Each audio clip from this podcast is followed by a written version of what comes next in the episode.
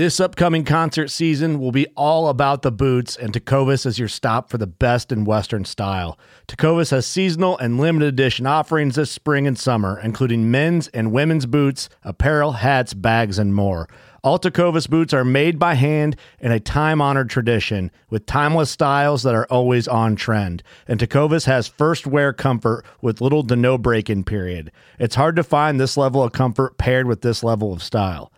Stop by your local Tecova store, have a complimentary drink or two, that's WCB style, and shop new styles. The smell of fresh leather and friendly staff are at your service. Many stores even have leather custom branding to make your boots truly personalized. And with regular live music and events, there's no in store experience like it.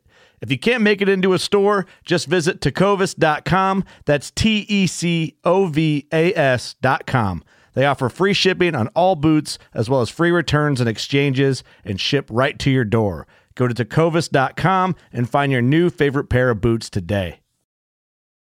Fishing like a local isn't just about catching fish. It's about connecting with the environment and the people who call it home. It's about hearing the stories and traditions that have been passed down for generations and sharing unforgettable moments with the people you meet along the way. Fishing like a local is having an experience that stays with you forever. And with Fishing Booker, you can experience it too, no matter where you are. Discover your next adventure on Fishing Booker.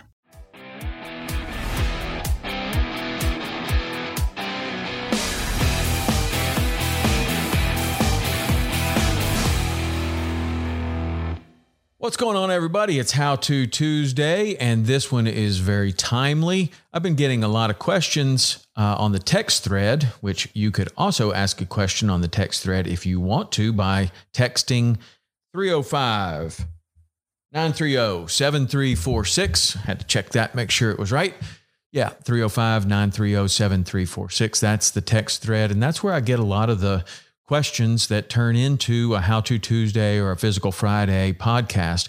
Happy to do it. I love to hear from you guys. So if you have a question, that's the best place to ask. If you do not want to text for whatever reason, you could email podcast at saltwaterexperience.com.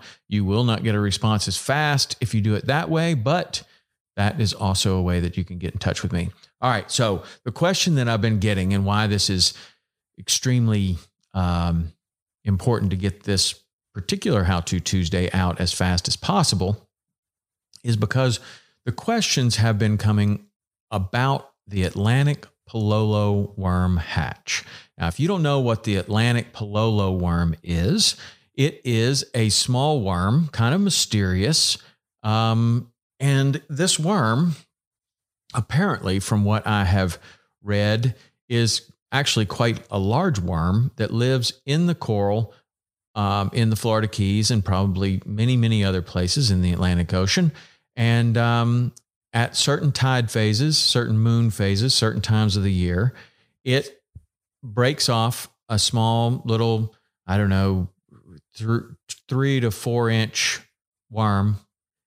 And these things, it's some sort of spawning behavior. The worms are all swimming around and one of the fish that really, really, really, really, really likes to eat them is a tarpon. And so the Atlantic Palolo worm hatch happens at the time of the year when there are also uh, the most uh, volume of large tarpon in the Florida Keys of any other time of the year. The tarpon are migratory fish, as we've talked about many times before. So the migration is in full swing. It's coming through. There are more big tarpon around than any other time of the year. Then you have this magical event, uh, which is this Atlantic Palolo worm hatch that only happens at a certain time of the year, on certain tides, at certain times of the day, on a certain moon phase. And if you hit it right, it is a very, very cool um, experience. Whether you catch fish or you don't catch fish, merely, purely from a scientific aspect, from a visual aspect, from just a, a lifetime experience, it's something that you should see, right? Sometimes you can jump a lot of fish. Other times there seem to be more worms in the water and uh, than than you want. and you don't jump a lot of fish or get any bites because even though the tarpon are obviously eating things all around you, they're not eating your fly. And in my opinion is is that there's some times where it's very much like a trout fishing situation where you have a blanketing PMD hatch or whatever. There are literally a million real bugs on the water. Why are they going to eat the one that you're throwing? Right? You you might get one, but chances are they have millions of other things to eat that are real and look perfect to them. Why are they going to eat the one that doesn't? So I think that that's the situation. If you can find the Palolo worm hatch where they're not, it's not a heavy hatch where there are just, you know, some worms available and they are eating them. Then when you throw in front of these fish, they eat yours. I don't know. I don't know what it is. Some days we've jumped, you know, 30 fish. Other days you don't get a single bite. So that's not the question. The question is how do you predict the Atlantic Palolo worm hatch? When is it? You know, and how do you how do you know? Okay? So my experience or what we're going to talk about here is based upon my experience, my experience alone. And some people may disagree with it or find it it, it that they have a different experience. But in my experience, going back to here's a Tide book from 1999, going back through all the Tide books in preparation for this podcast, I started looking and I would jot all kinds of notes down in these things and and uh, it was consistent year over year over year over year. There were certain tide phase, certain tides that were worm tides. Now, it's important to know the worm tides, and some people may be looking for the worm tides because they want to try to hit the Palolo worm hatch and maybe catch some fish during the Palolo worm hatch. Other experienced fly fishermen for tarpon like to avoid these tides because the fish can act kind of weird during the day. You don't find as many, they're not biting as well. Um, and, and people blame it on the worm tides. Other people think the worm tides are the best. So whether you're trying to avoid the worm tides or you're trying to hit the worm tides, we'll we'll talk about what what my experience has been. So my experience is that in the months of May and June, the worms can hatch around the new moon, the last new moon in May, and the first uh, full the first moon the first new moon in June. Okay. Now, it could happen other times, probably, but the magic formula is a tide, a low tide of negative 0.3 or lower late in the afternoon. Okay.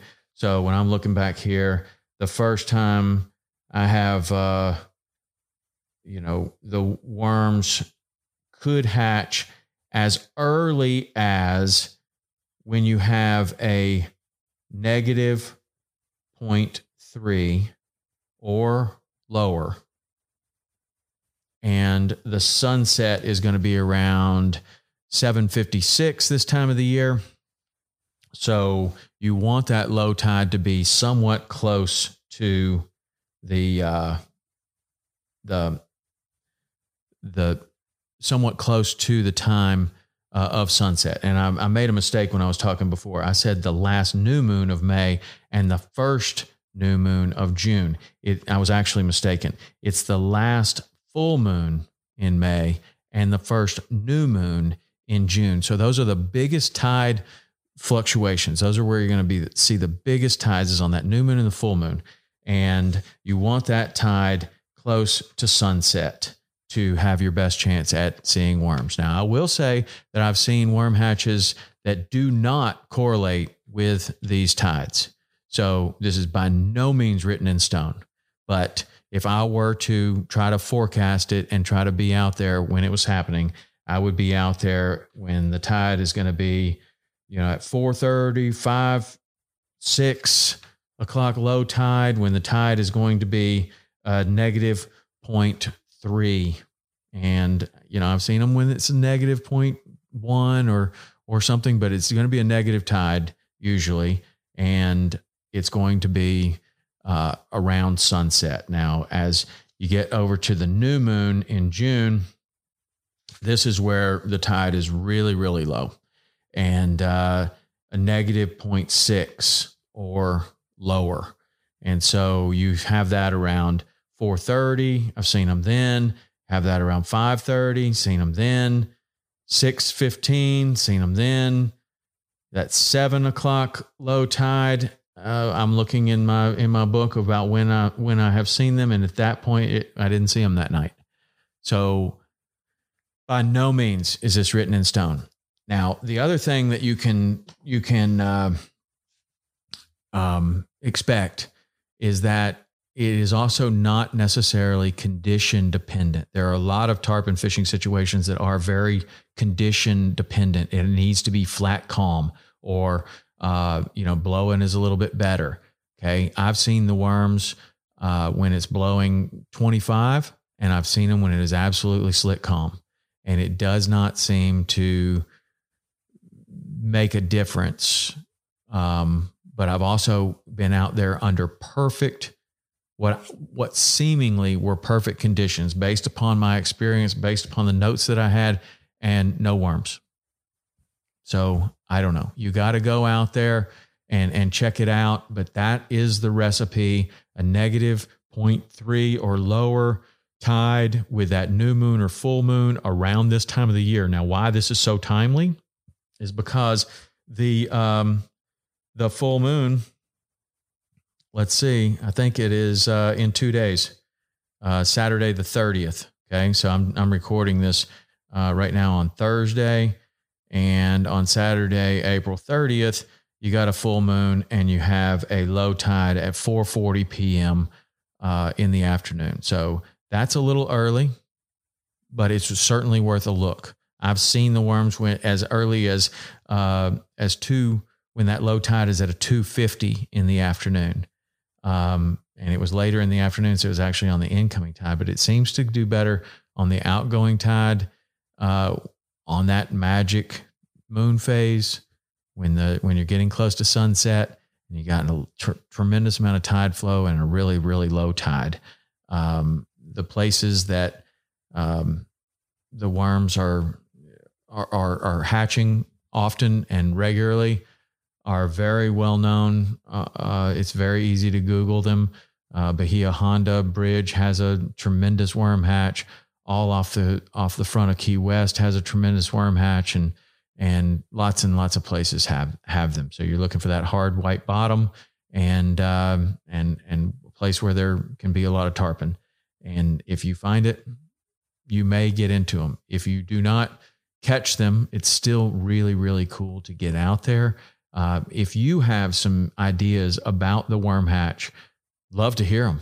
I think it's just a really cool phenomenon that happens in the Florida Keys, the Atlantic Palolo worm. So I'm going to get this podcast out as quickly as possible, uh, hopefully on Tuesday, which is going to miss this first uh, this first worm hatch, but maybe maybe you can use this this knowledge or this uh, information to uh, hit the next one. Uh, so if you do hit it, I'd love to see a picture. Shoot me a picture at the uh, at the text. Picture of the worms, picture of you catching a fish. I don't care, whatever whatever it is. I just think it would be really cool if you if you hit it. Um, whether you already knew this information or or this information is new it's uh it's a really cool deal. Okay, that is how to Tuesday for this week. How to predict the Atlantic Palolo worm hatch. I hope you get out there and experience it for yourself, or I hope you can avoid these tides and then go out there and crush them the next week uh, after they quit acting weird, uh, as they tend to do on the Palolo worm hatch tides in the daytime. All right, that's it for this week. We will see you next week for another How to Tuesday. See ya.